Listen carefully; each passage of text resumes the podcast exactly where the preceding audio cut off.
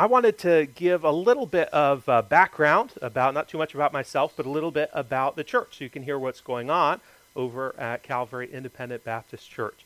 Uh, so, as was mentioned, I was uh, uh trained down in Florida. I lived there for 10 years, so I guess I kind of consider myself from there. I was born in Greenville, South Carolina, always been from the Southeast.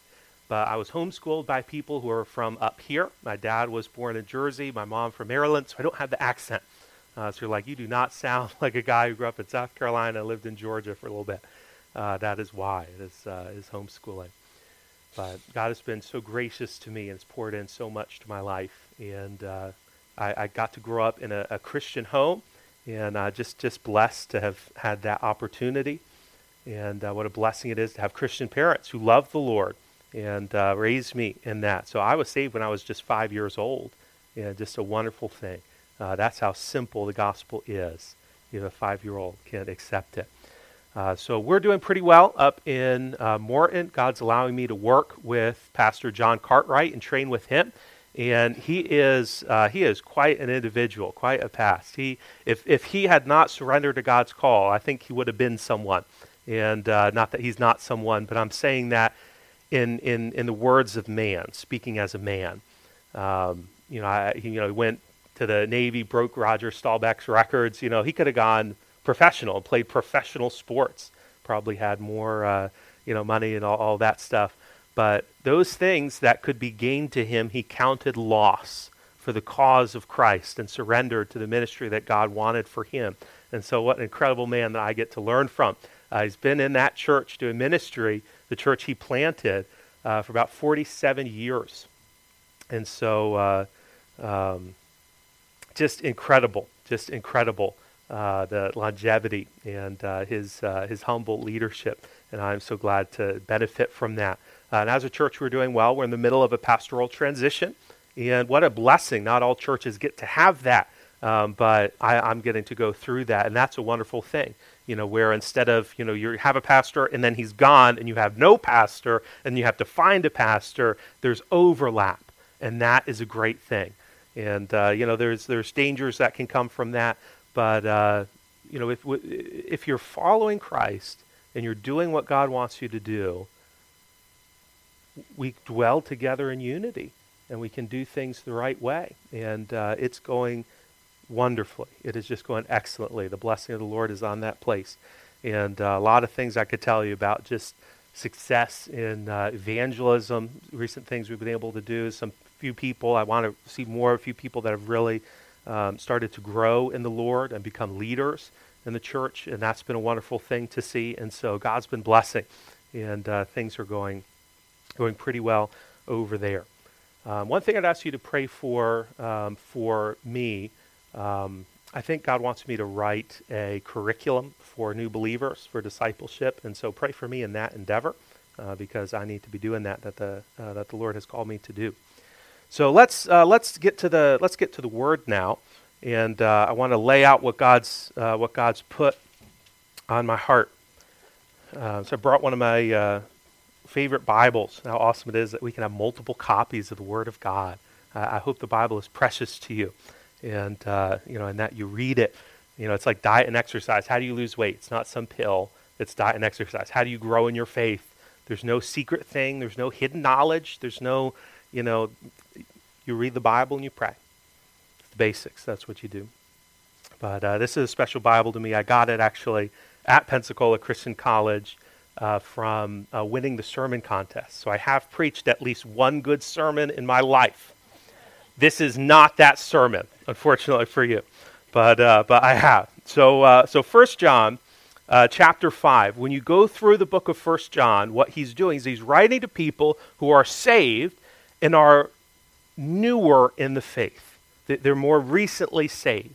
These are people that don't have a lot of background. A lot of these people that he's writing to are people that would not have been eyewitnesses of any of the things that happened.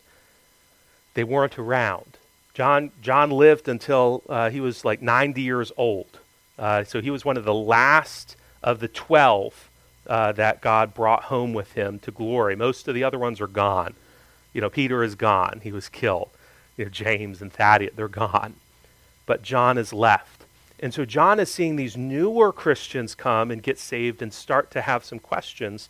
And so he really wants to establish a foundation. Okay, you're saved, now what? What does that look like? And that's what First John does.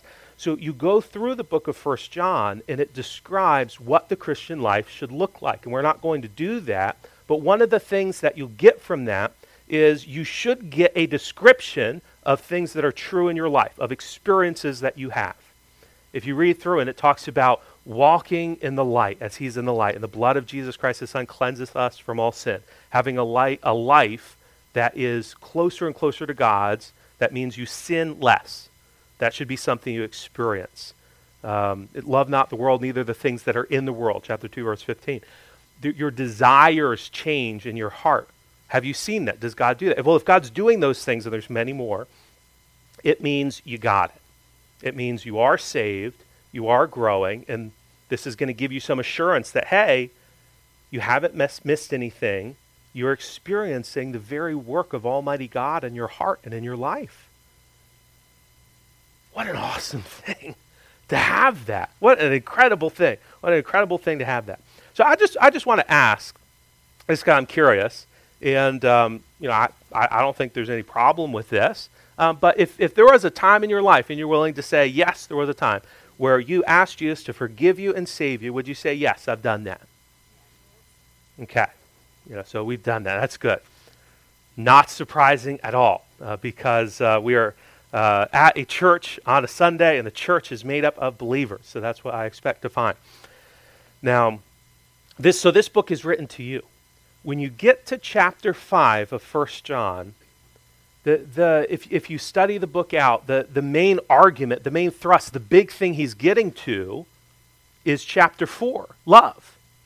That's his big point. That's the main thing he's saying you need to get. And then you get past that. And I think that's the love chapter of the Bible. Not quite as poetic as 1 Corinthians 13, but wow. I mean, th- to talk about the, the love of God in chapter 4 is incredible. But then you get to chapter 5, and he talks about some different things, and you might be like, this, where is this coming from? How does this follow in what he's doing? And in chapter 5, what he does is he makes three arguments for the Christian faith. He talks about an argument for, I, I would say, that kind of the emotional appeal of it an argument for the credibility of it, an argument for the, the logic, the, the intellectual consistency of it. And this is, this is the same as if you were to study Aristotle's rhetoric. And I know you're like, wow, who on earth did they get to come talk about Aristotle's rhetoric? Um, but th- that's, that's what's there. That's the, the, the, the form of what's there.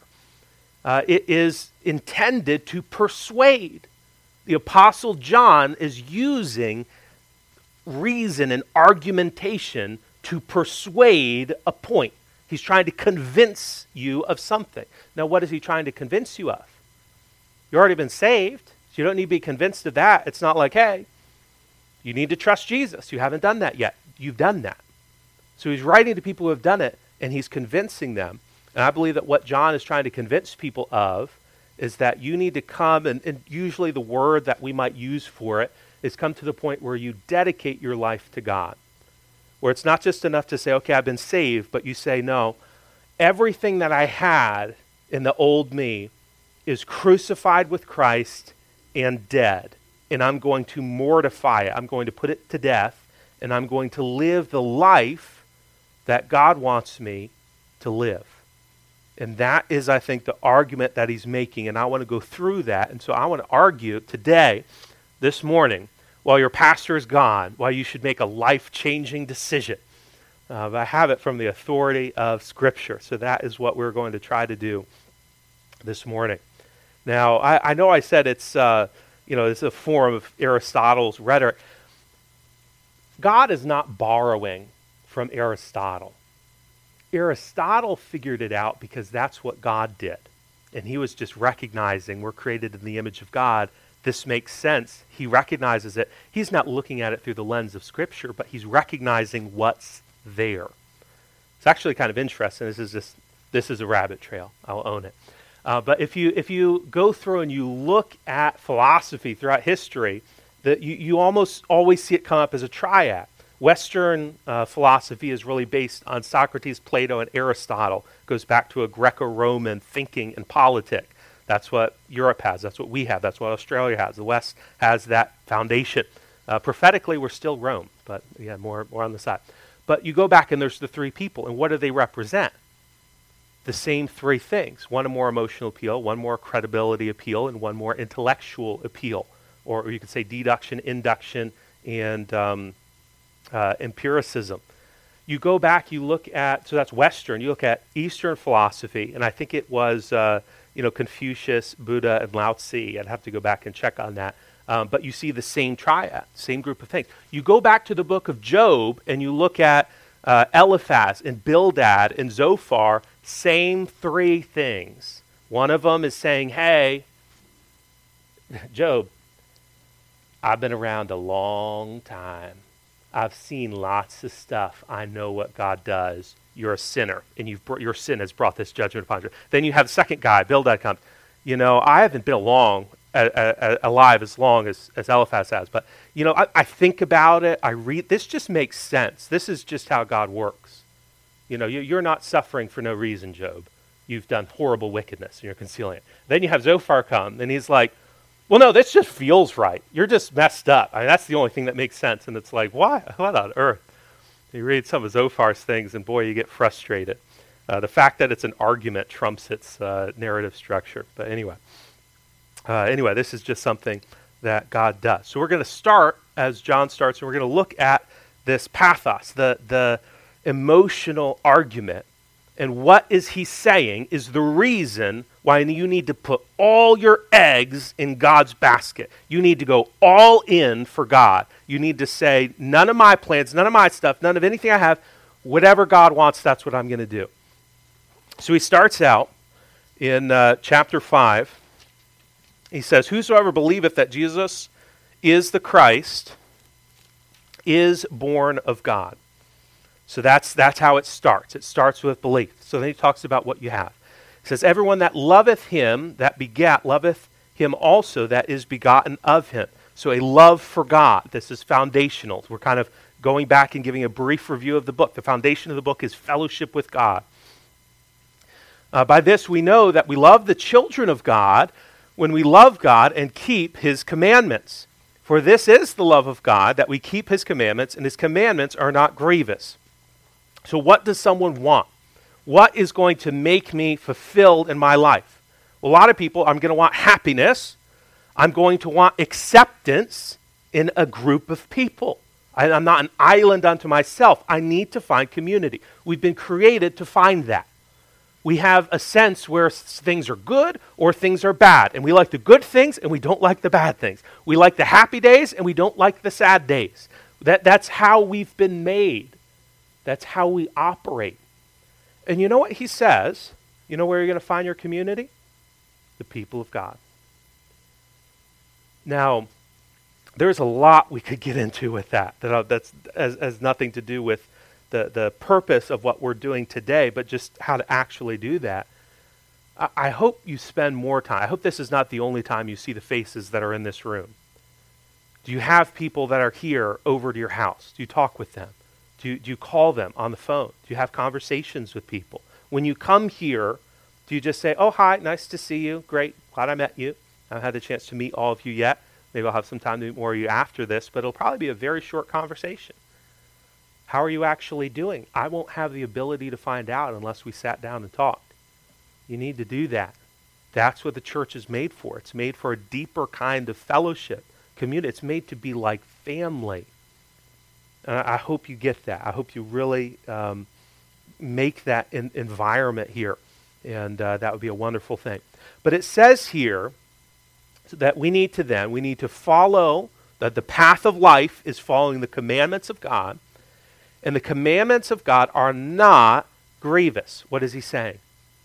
If you obey God, you will be happy and not sad. You will be fulfilled and not frustrated. It is good and not bad. Because you know what people think? A lot of people think, well, the Bible is full of thou shalt and thou shalt nots. There's a whole bunch of rules. The Bible tells me a bunch of stuff to, and if I do it, I've talked to people like this. I've tried to witness to them, and they've told me, John, if I do it, then I can't do this anymore. I can't do that anymore. And I enjoy those things. And do they find enjoyment in those? Yes, there's pleasure in sin for a season. And they say, I find enjoyment. I'll lose that. I'll have no source of enjoyment and I'll be miserable. Now, what they don't know is what you've recognized the blessing of the Lord it maketh rich, and he addeth no sorrow with it. You're like, I have a source of joy and happiness, but there's no end thereof are the ways of death. There's no you reap what you sow, consequences, sin finding you out, and, and just being miserable. I don't have that experience. But they're not going to know until they do it. But you know, if you've been saved, if you follow God, it will be satisfying. It will be good. You've experienced that. Will someone testify and say, Amen? I, that's me. I've experienced this. Yes. This is the way of gladness. There's a hymn that says, I've discovered the way of gladness. What other place is going to give us such satisfaction? Where else do you find joy without sorrow? Pleasure without destruction. Only with God only with God. And we only have that to look forward to. Now, that's not to say there is not um, trials, that there is not suffering. Read through the book of Romans. We dwell in a place where there is sin and death and suffering, but we are overcomers of that. We're not defined by that. We're not limited by that. That is the, the setting where we find ourselves, but we find inexplicable joy in the midst of it. Go find a cancer doctor and ask them Have you ever seen a cancer patient sing a song and be joyful and happy? And uh, I'm sure there will have been times that maybe they remember. You want to know what's probably going to be true about the majority of those people? They're probably going to tell you about people singing hymns and not so much people singing other kinds of music. Because people that are saved can be in the midst of great suffering, but they've found joy. Why would you choose something else? Why would you choose another path? That's what John's saying. Why choose something else? It's not going to be good.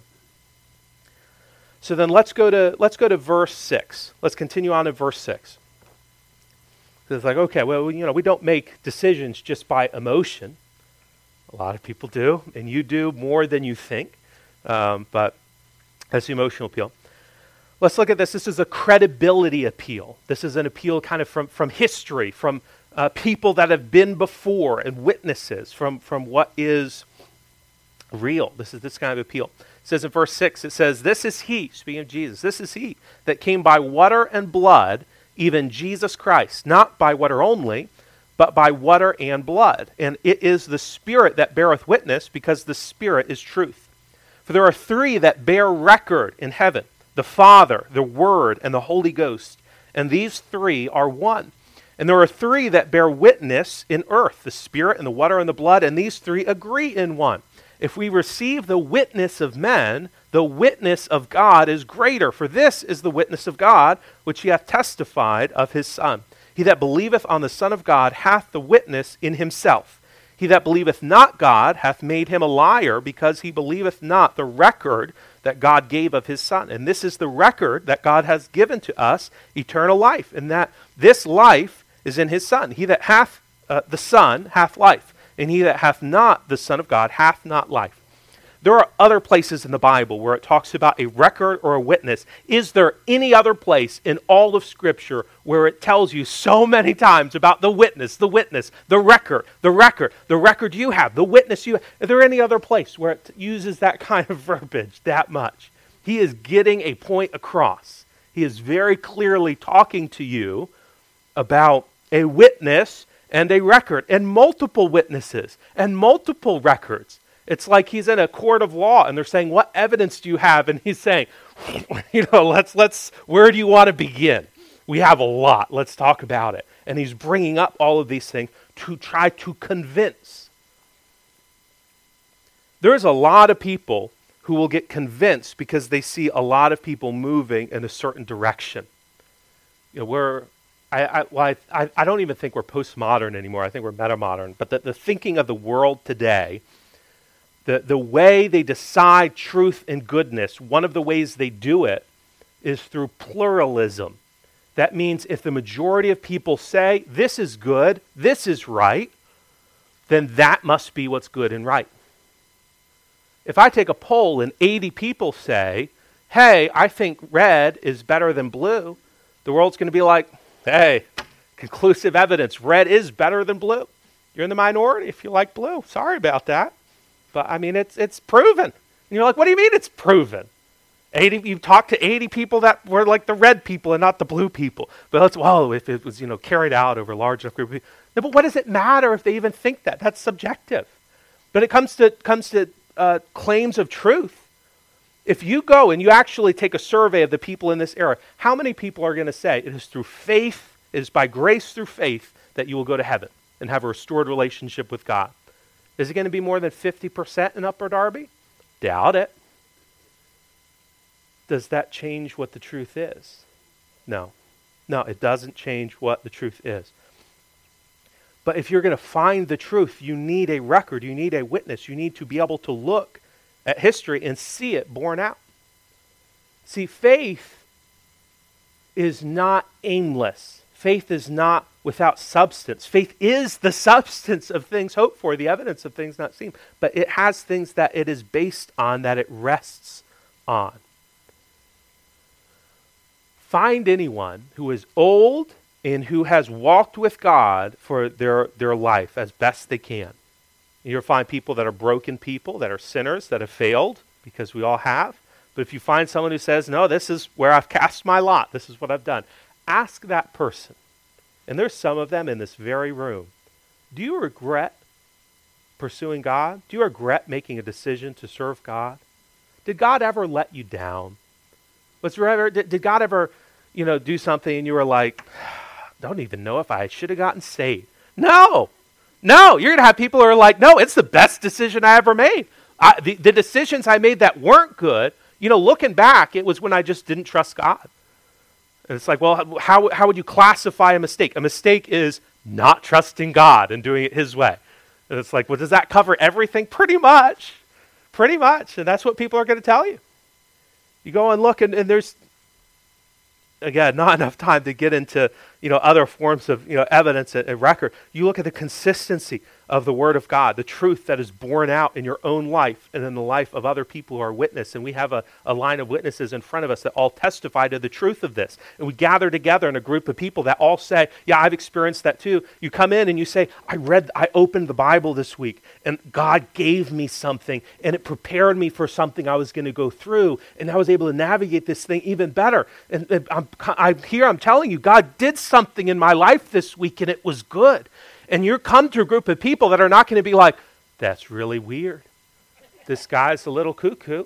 You're going to come to a group of people who are like, that's great. Hey, he did that for me too. Or, oh, it's been a while since I've really felt that. I, I'm inspired to get in the Bible to get that for myself. That all come together and say, yes, we've got it. This is good. We belong. We're there. We're not looking for anything. We are not here this morning as seekers. We are here this morning as finders. We're here this morning because we know where to go and we found him. We have found him. What a wonderful thing. What a wonderful thing. Let's continue on here. Verse 13, 1 John chapter 5 verse 13. This through the rest of the chapter he's going to give an intellectual appeal. This is the logos. This is the, the, the reason, using your mind. He says, starts off, he says, okay, these things have I written unto you that believe on the name of the Son of God, that ye may know that ye have eternal life, that you can know it. Do you realize you can know that you have eternal life? If you can know that you have eternal life, I can't, I can't set a fire in my bones. You know, it's like I can't even finish the past. If you can know that you have eternal life, why would you do anything else? You'd be doing something that you know is wrong. That's childish. That's what my sons do. I have a, I have a son who is uh, four, going to be turning five in the, the spring, a son who's three. I have a daughter who's about to turn one year old. We have another one on the way. So God has richly blessed us, and we love it. And uh, boy, children are bring so much joy. It's a wonderful thing. We feel very blessed. But you know what my sons do? They're toddlers. They're children. Do they know what the rule of the house is and what the expectations are? Yeah, know, they've communicated it. And you know, I, I, don't lay out, you know, things that are unreasonable for them. I don't demand more than they're capable of doing because that would be provoking them to wrath and frustration. And the Bible says I can't do that as a father. So I have simple things like don't open your window and climb out of it. That's a simple instruction. Days since last incident, you know, uh, anyway, uh, simple thing. Well, you know, when they do it, I've talked to them. I've been like, okay, Enoch, why did you do this? I don't know. It's like, well, did you know it was wrong? Yeah. And did it anyway. That's, that's like a child. That's what they do. Yeah, this is a bad idea. I shouldn't do this. If you find, you go down, go down to Kensington Street and ask any of those people, are drugs good or bad? You know what they're all going to tell you? Yeah, they're bad and they kill you. What's that in your hand? Drugs. I'm going to take them. Are you going to die? Yes, this might kill me. That's a sad thing. That is a horrible thing. It's a blight on our community. But it's possible for people to get to a place that they know it's wrong, but they, and they, they're, they're still headed down that pathway. But if you know who God is, who the creator of the universe, the only creator, the only God, the only Lord, the only Savior, the only one that will come and indwell you, the only one that has given his word, the only one that will guide you and help you. If you know who that is and you know him, why would you go anywhere else? Why would you trust anything else? Why would you invest your time elsewhere? Why would you invest your money elsewhere? The, the, the time we have is for a moment, it's a vapor, and then it's gone. Nothing else. Nothing else is worth. If you know that, you don't do anything else. So that you may know that you have eternal life, and that you may believe on the name of the Son of God. You rest in that. And this is the confidence that we have in him, that if we ask anything according to his will, he heareth us. And if we know that he hear us, whatsoever we ask, we know that we have the petitions that we desired of him. And this is what it's saying. There was a day where you said, God, will you please forgive me and save me? Did you believe that God was going to say yes to that, or do you believe he'd say no? You believed he'd say yes because he sent his son Jesus to die on the cross. Why would he send his son to pay the price if he has no intention to say that he's going to forgive you? 100% he's going to forgive you. So you pray, and the answer is yes, I will forgive you and save you. If you pray according to God's will, God will answer 100% in the affirmative. Does that mean you can ask for $100? Probably not. Is that God's will? I don't know. But if the Bible says a soft answer turns away wrath. Can you pray and say, God, I'm an angry man. Can you help me to have a soft answer? Will God answer that prayer? Yes. What's the answer? It's a yes. 100% in the affirmative, guaranteed answer from the Lord. How many promises are there in the Bible? When's the last time you prayed and said, God, help that to be true in my life? Just as much as when you got saved, God will say yes and do it. Ask specifically. Open the Bible and find things to ask God for, and He'll do it. But let's continue. That's another sermon for another day. If any man see his brother sin a sin which is not unto death, he shall ask, and he shall give him life uh, for them that sin not unto death. There is a sin unto death. I do not say that he shall pray for it. And you're like, what on earth is going on here? All unrighteousness is sin, and there is a sin not unto death. We know that whosoever is born of God sinneth not, but he that is begotten of God keepeth himself, and that wicked one toucheth him not. He's saying, by the way, just letting you know, there's this thing called sin unto death. What is it? Not going to tell you. John, throw us about. Can you tell us? Give us a hint? Can you give us a hint? now? Why? Because John is saying there's some things that are true and real that God does, that are part of all, all the stuff he does, that you don't know about, that he's never going to tell you about. There's information that you will not have. Wait, but I thought we could know. We can know. But I thought it, it, it's everything that we need to know. It is everything we need to know. But we don't know everything. And that's okay. He says, verse 19, we know that we are of God, and the whole world lieth in wickedness. And we know that the Son of God is come and hath given us an understanding, that we may know him that is true and we are in him that is true, even in his Son, Jesus Christ. This is the true God and eternal life. He has given us an understanding that we may know Him. Knowledge and understanding. And wisdom takes that and lives in it and plants your whole life in that. You can know. It makes sense. It makes sense. It's reasonable. Now I, I don't know if this is more like for men or women. I know like with me and my wife, I'm a little more to the to the rational side of it. You know, it's like, no, this is what makes sense. And and she's like, but that wouldn't be good for, you know, X, Y, or Z reason. There's a lot of things, you know, gray areas of life. You know, or like, you know, do I get the red shirt or the blue shirt? If my wife has a preference, I get that one because I will I will uh, defer to her on those things. There's a lot of things like in church you know, my wife will be like, "Hey, do you realize this person might have this issue or is struggling with something?" And I'm like, "They look fine to me." And she's like, "Just go talk to them." I'm so thankful I have a, a wife uh, who's, who's, wise. I'm so strengthened by having a partner in ministry. It's a, it's a great thing, you know. But so much is just you know the, the intellectual, the, the rational. But you have to have something that's reasonable. You have to have something that's reasonable. If if you come and you, you sat on a chair, all of you are currently seated except from the back. You're standing, but you do have a chair back there. I've seen you sit. When you sit on your chair, you have confidence, high degree of confidence. Probably not 100%, but like really, really close to it, that that chair is going to hold you up. Anyone ever had a chair collapse under them? I've had that before. The very disconcerting feeling to sit down and uh, I don't know if it's like hope deferred, make it the heart sick. I don't know if that's quite the right thing, but you know, maybe it's more like cast down but not forsaken, uh, something like that. But I've, I, have that's happened to me. But I still sit. I'm not done with chairs for the rest of my life because I fell through one. One let me down. We have confidence. But if you know, hey, if I trust God in this, it's probably going to go better than if I do it my own way. I, I knew people in college. I, I, worked when I was down in Pensacola as assistant to the dean of men in student life, dealing with disciplinary issues. So I knew people that I knew they did it, they knew they did it, they knew I knew they did it, but there wasn't any demonstrable proof that they did it. And I, they sat down with me in my office, and I said, you know, you really just need to acknowledge what you did. And they said, but if I acknowledge what I did, I'll get demerits, and I'll have, you know, a disciplinary response, and that would not be a good thing. And I said, but, but what does the Bible say? And they said, well, the Bible says that, you know, you, you shouldn't lie. I said, so if you are avoiding a consequence, but you are not obeying God, do you have an expectation or a hope to enjoy the blessing of God in your life? And they said, Well, I do want the blessing of God in my life. I said, Well, does God's blessing, riddle me this one, does God's blessing come through obedience or through disobedience? And, uh, you know, stop and think about it for a while.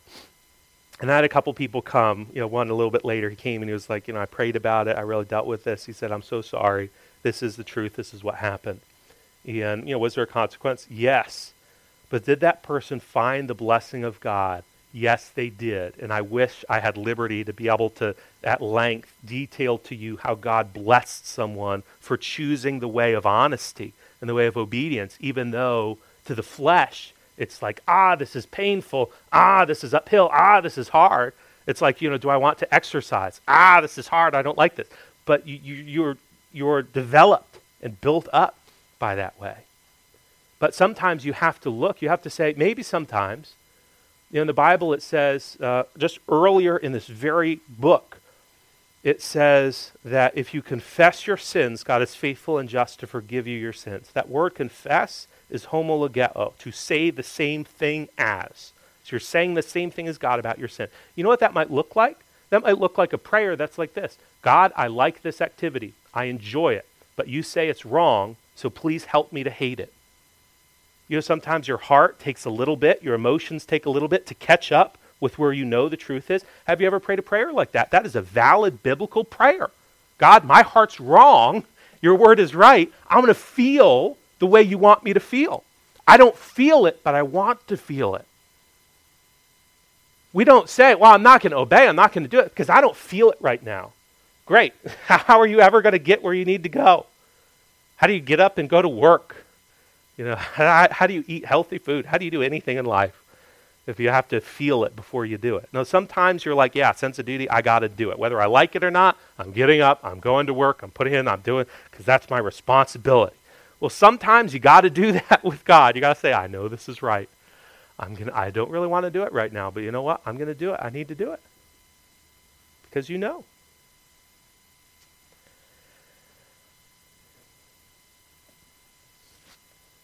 There's no other path in life where you'll find the blessing of God.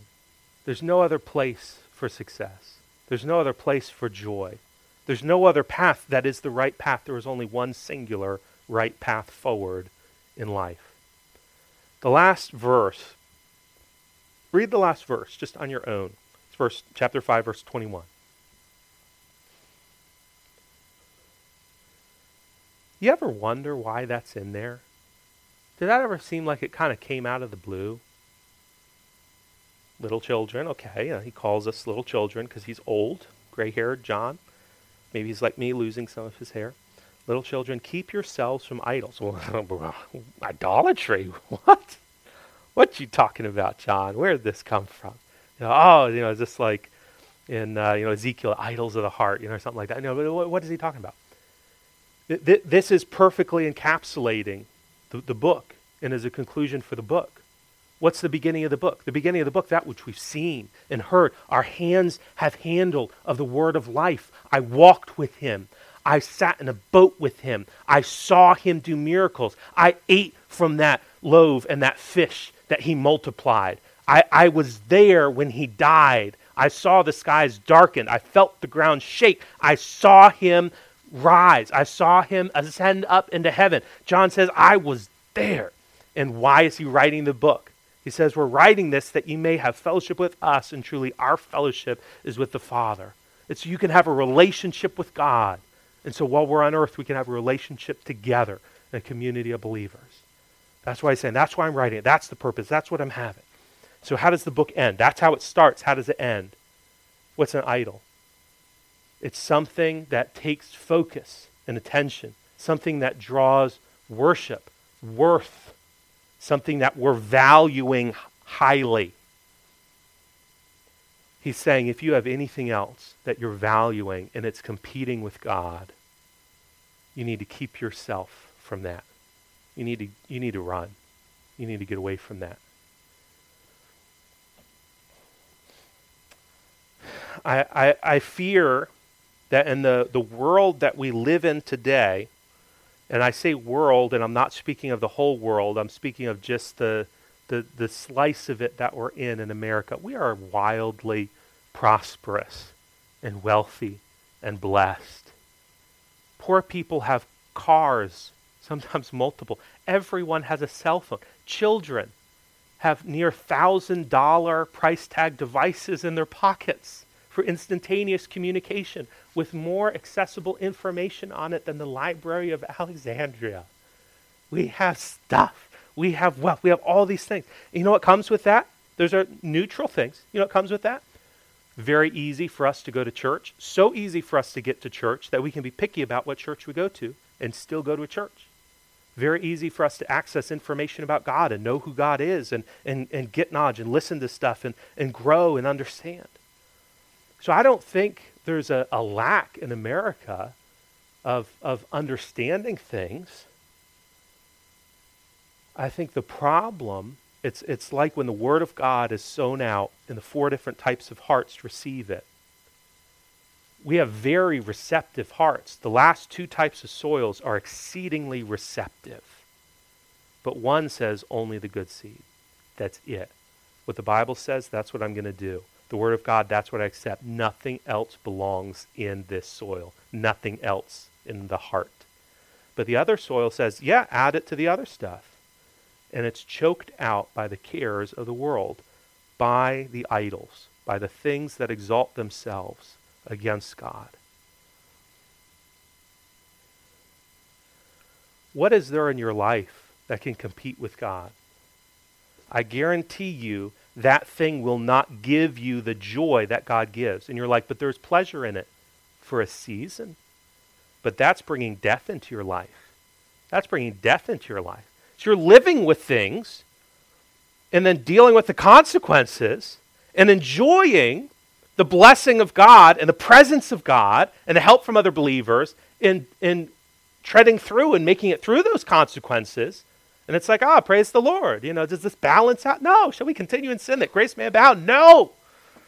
No, we, we ought not to do that. But, but maybe you're living in that place. You know what would be so much better? If you didn't have some death bringing sin constantly weighing you down. Now that's a struggle. Romans chapter 7 Who shall deliver me from the body of this death? You know, Paul's saying, I, I, th- I want to do that. I can't do it. I don't want to do this. I end up doing it. You know, there's a struggle. But Romans chapter 8, it's through the Spirit that we have the power to be able to overcome. Are you willing to fight that fight? Are you willing to say, I don't know in the last time that I really confessed this sin and came to God with a heart saying, I really don't want to do it again? And a mind that said, I'm going to make a plan to get victory over this is. I don't know if you have something like that in your life. Today's the day to do that if you haven't done that or if you need to do that. This is the day to do that. You are going to get rid of those seeds of sin.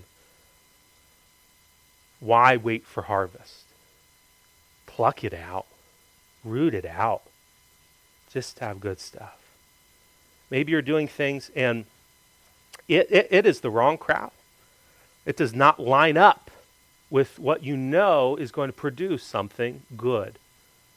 You have witnesses that are going to testify and listen to what they're saying.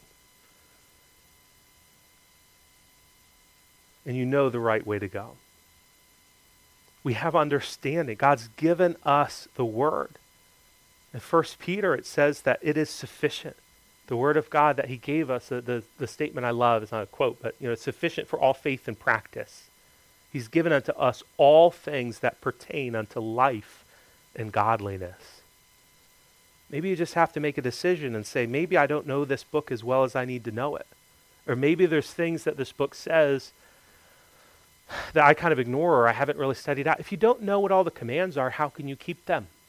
If you don't know what the promises are, how can you ask God to do it in your life? If you don't know the names of God and the character of God, how can you praise Him for it and thank Him for it? If you don't know the, the, the, the fault lines and the dangers of sin in a man that are here for our warning or admonition, how can you avoid them? You got to know this. You got to know this.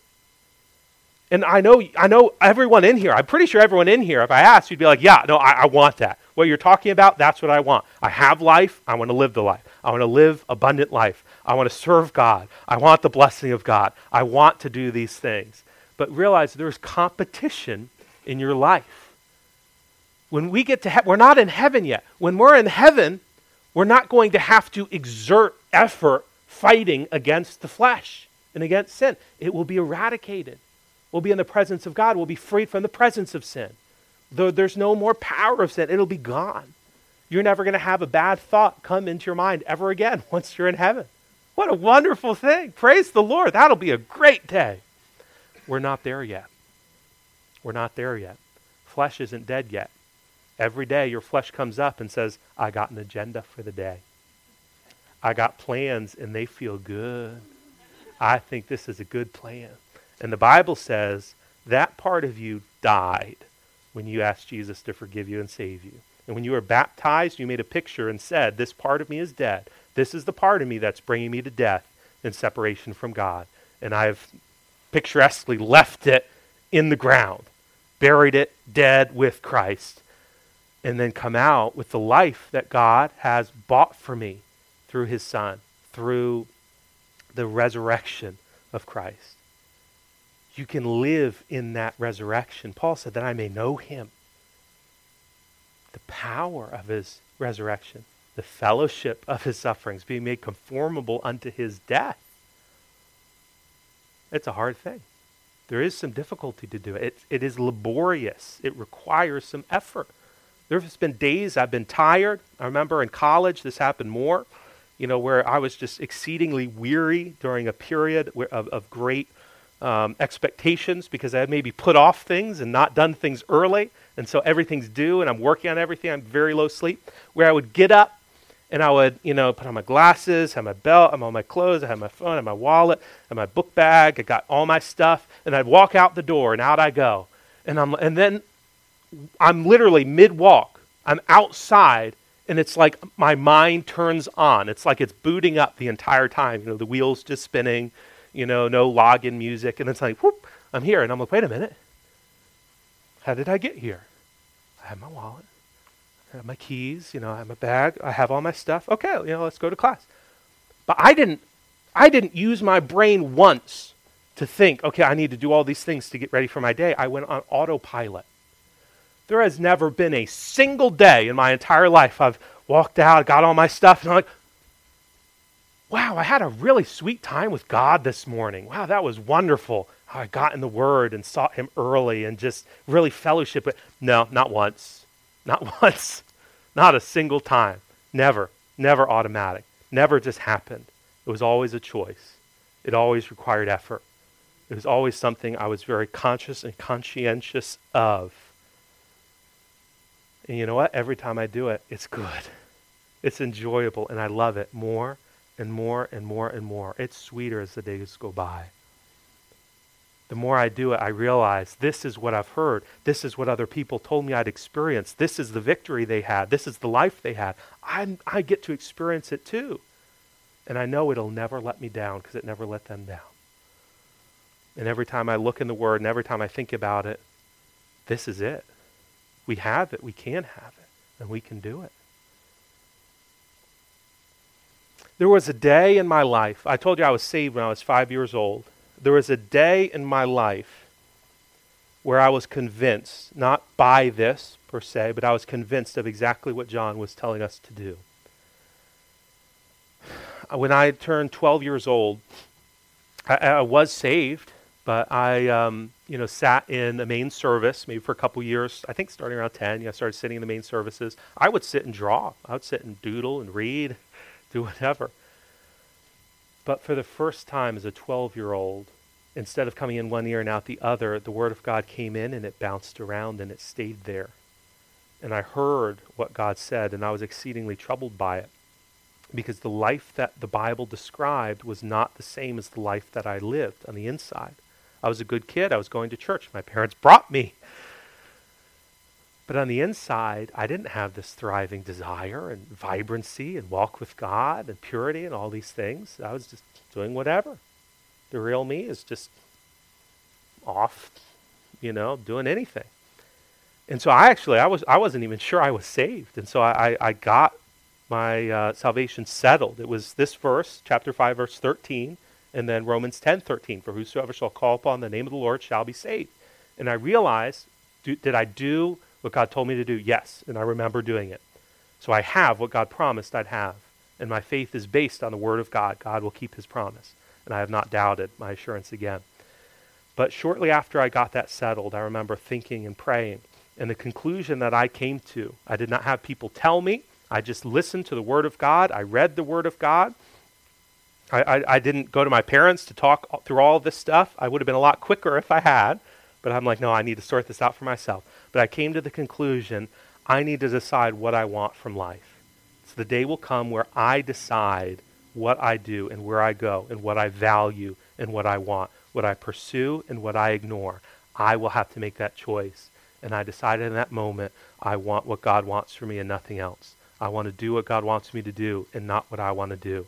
I want God and nothing else. And I prayed and I said, God, I want you to take me and I want you to use me for whatever you want to use me for. You can break me and mold me and shape me and make me into whatever you want to make me into. And then it was just shortly after that, God called me to preach. And my, my response to that was actually initially, I said no. I was like, God, this is a bad idea, and let me tell you why. Not a good thing to do. But um, I submitted to the will of God, and uh, He has blessed, and it's been good and the best thing that I've ever done. But I, I don't know. We're, we're at the end of the message. I don't know if any of you have, have never done that or never really settled that. Or maybe there was a time where you did that, but you know, life slow life gets you into a pattern and a rut. And then over time it moves a little bit. Usually you don't have days of big change and upheaval. Those are very uncomfortable. We don't like change. But you do what you do. What does your everyday look like? What does what you do looks like? Does it look like the Bible or are there things that need to change? Maybe you need to come to God again and say, God, I, I know what it talked about. Maybe you'll say, hey, I, I know what I had I've lived this life and I want to live it again. And if that's anyone in here, I want to give you an opportunity to do that. So let's bow our heads. Let's close our eyes. Let's go to the Lord in prayer. God is here in this room. God has been here. God is obviously he's omnipresent, but I think there's a promise that God is specially present in the place where the church meets. We have come here this morning. We have brought our Bibles. We have come for God. And I believe that God is here, and I trust that God has even spoken to you through my feeble words, but it is through His Word that He's communicated His truth. And this is what God laid on my heart. And so I don't know who this is for uh, or how this will be used, but I, I want to just pray and then give you an opportunity to respond. God, I pray that you would accomplish your will in us today. Help us all to be submissive to what you want us to do. God, it is not through our power, it's not through our might. God, we, we can't of our own selves accomplish anything good. But God, you can take us and do something incredible with us. So, God, I pray you would do a work this morning, in this moment. Our heads are still bowed, our eyes are closed. And I want to just ask you Did God speak to you, and did God tell you you need this? Maybe you need this again, or you need this. There's some area that God wants to deal with. Maybe it's an area to purge, maybe it's something He wants to plant and start growing that hasn't had enough room because you've had a full life and it's good. I'm not saying it's not good. I'm not saying we're, you know, off the rails going the wide way. We're walking the narrow way. But do we have everything God wants us to have? Does our life look like the, the Bible says it should look like? Are there any idols that we need to keep ourselves from and get out of the house? If, if God spoke to you and you need to deal with something, would you deal with it now?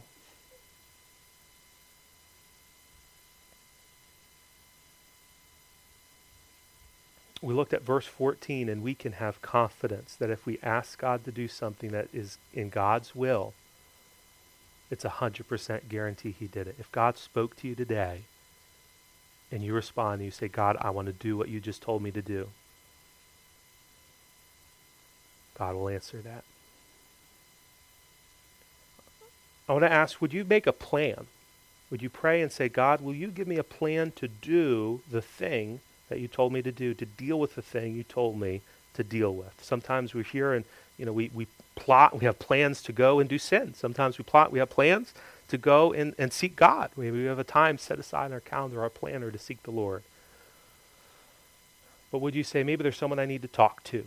Maybe there's something I need to do after you have a moment, maybe you want to say, God, I'm going to put it in my phone, in my calendar, or I'm going to take out my planner, I'm going to make a note. Would you pray and would you say, God, will you guide me? Will you help me to do that? I will make a plan to obey.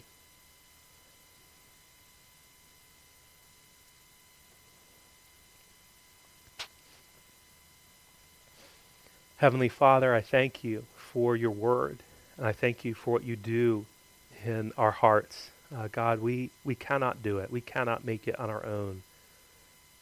And yet, you've made us overcomers. We can overcome the world through the power of your Son.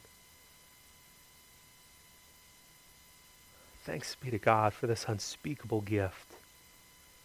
How awesome you are to us. God, I pray that you would work in the hearts of your people, work in my own heart that we would respond to your direction, that we would live the way you would have us to live, that we would use practical things in your word to uh, tools to help overcome uh, these strongholds or issues or to, to root out these idols uh, that may be in our life, um, taking our time from you. And God, as we close this morning, we join together with a word of praise to thank you primarily for Jesus and the blood of your Son, that we have a hope, a sure hope of eternal life with you, that we have fellowship with you, and we can come even now boldly to the throne of grace to find grace to help in time of need. And that we can walk with a, a clean heart and conscience, knowing that we are doing what you have for us to do. What a wonderful thing to just rest in the comfort uh, that we are where we need to be with you. We thank you for all of that, God, and we thank you for the power to be able to do what you want us to do, for the power to be able to represent you and to love like you love, for the power to be able to say no to sin and to say yes to your Spirit. Let us be filled today. Let us be controlled by your Spirit. And we just praise you and thank you. And we trust you. In Jesus' name, amen.